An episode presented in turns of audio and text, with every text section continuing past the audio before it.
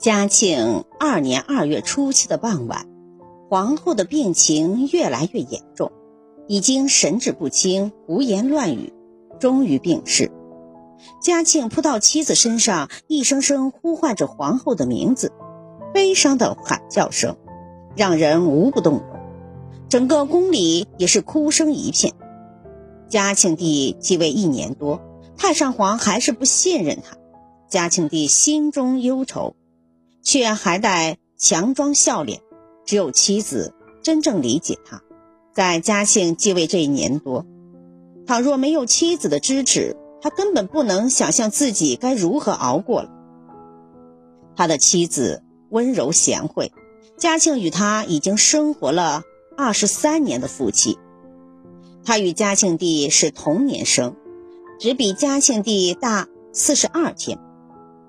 乾隆三十九年四月二十七日与永琰成婚，这一年二人都是十五岁。乾隆四十五年生皇二女。乾隆四十七年八月初十生皇子敏宁，后为道光帝。乾隆四十九年生皇四女庄敬固伦公主。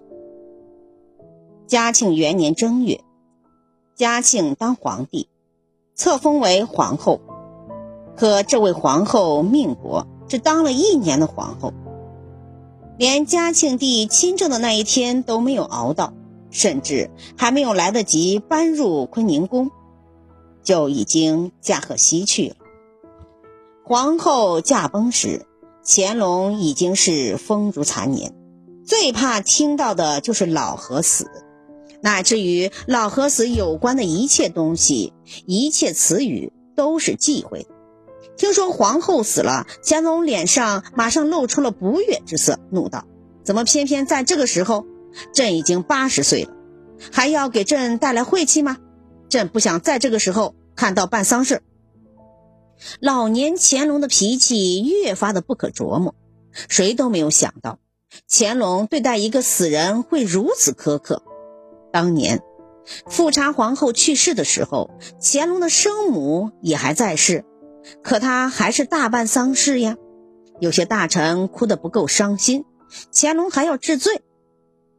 如今皇后不在了，更为嘉庆育有龙种，怎么说也该是享受身后的尊荣啊，怎么能草率行事呢？这些话没有人敢说出来。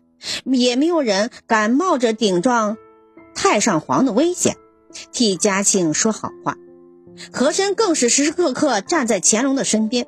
和珅建议道：“太上皇，既然如此，干脆下旨，皇后的葬礼一切从简吧。如今国家还有战事，不能为了皇后的丧事而太铺张了呀。”乾隆说：“如此正好。关于丧事的仪式，和珅去办吧。”和珅思索了半天。按照太上皇的意思写道：“皇后丧仪从简，皇上只许穿七天的素服，不许穿丧服。除了到陵前祭奠外，不许摘去帽缨。文武大臣来养心殿奏事，不可穿素服，只要剪去一串朝珠。皇后丧期期间，宫内。”奏事里一切如常。这份圣旨十分的苛刻，但乾隆觉得很好，马上就同意了。和珅又是笑里藏刀的说：“太上皇不必把这些烦心的事情想得太多。对于当今皇上来说，皇后病逝，父皇年迈，正是考验皇上孝心的大好机会呀。皇上孝敬太上皇的话，一定不会。”让这么不吉利的事情影响到太上皇的身体，乾隆觉得有道理，慷慨说：“这几天倒要看看皇上到底怎么处理，到底是我这个太上皇重要，还是他那个皇后重要呢？”和珅道：“太上皇说的是，奴才如果发现问题，会立刻来禀报的。”就这样，乾隆的圣旨就送到了嘉庆那里。要求皇后一切丧仪从简。皇后生前就没有享受到皇后应有的荣华富贵，死后就这样草草的下葬，这更让嘉庆难以忍受。皇后怎么说也是一国之母呀，是皇上的结发妻子呀。嘉庆帝擦干眼泪，也明白父亲的用意，更明白自己危险的处境。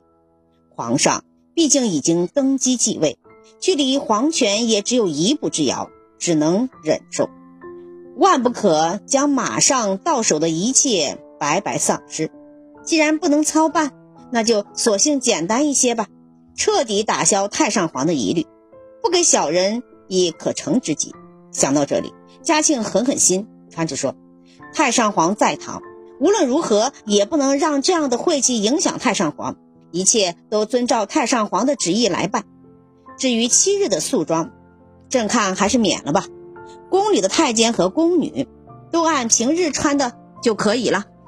为皇后哭丧守灵的也适可而止，减免的尽量能减免。乾隆听了儿子的安排，十分的满意。虽然皇后已死，可是皇宫里仍旧金碧辉煌，宫苑匾额上连一个白布条都没有，似乎谁都不在乎皇后死了。七天的祭奠酒是嘉庆对结发妻子唯一的怀念形式。每天一早，他都会独自一个人在灵堂前。嘉庆平日里总是穿着常服。一直到灵堂附近时，才将素装换上。嘉庆在吉安所从来不会哭的，只是默默地给妻子烧烧纸，连话都不说。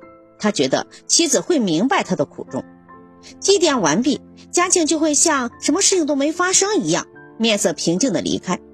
在这七天丧期里，嘉庆帝宁可绕远路，也不会靠近养心殿。乾清宫以及乾隆常去的一些地方，嘉庆帝对伺候他的一些侍卫说：“人生在世，以孝为先。人死了是有晦气的，为了防止晦气影响太上皇，这才有意绕道。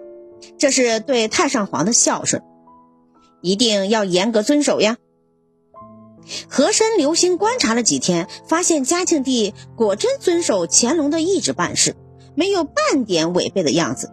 他抓不住嘉庆帝的把柄，只好对太上皇说：“太上皇啊，这几天皇上十分的节制，平日里不着素服，就连祭奠的时候也不哭。”乾隆听了，满意的点头。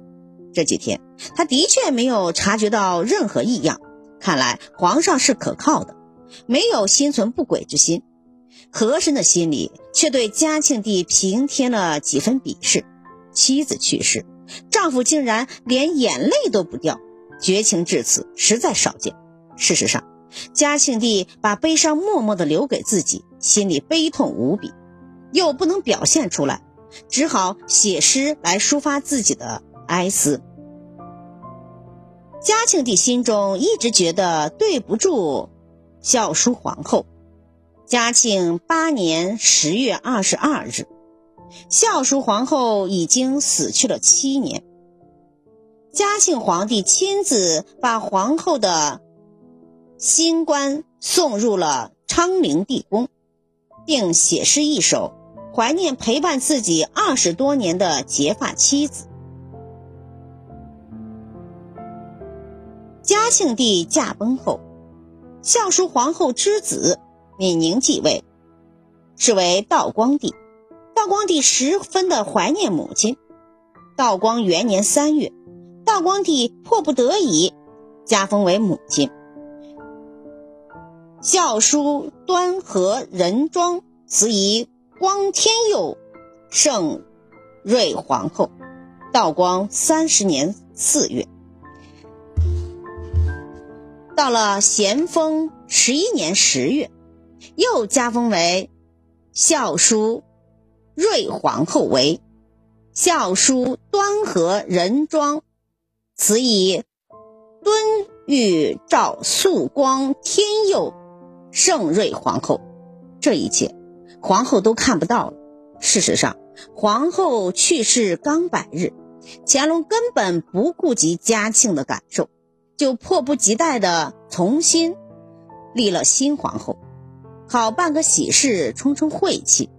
这位太上皇也不待与儿子商量，就下了一个圣旨：皇帝中宫不可久旷啊！即晨昏定行子复之缺如，朕心意颇不愉，即将贵妃钮钴禄氏封为皇帝之皇贵妃，表率宫廷。上以孝养朕宫，才举行册立皇后的典礼。于二十七个月后，钮钴禄氏到嘉庆帝身边的时间，比喜他腊氏晚得多。当时的嘉庆还是嘉庆王，身边的姬妾也已经有好几个。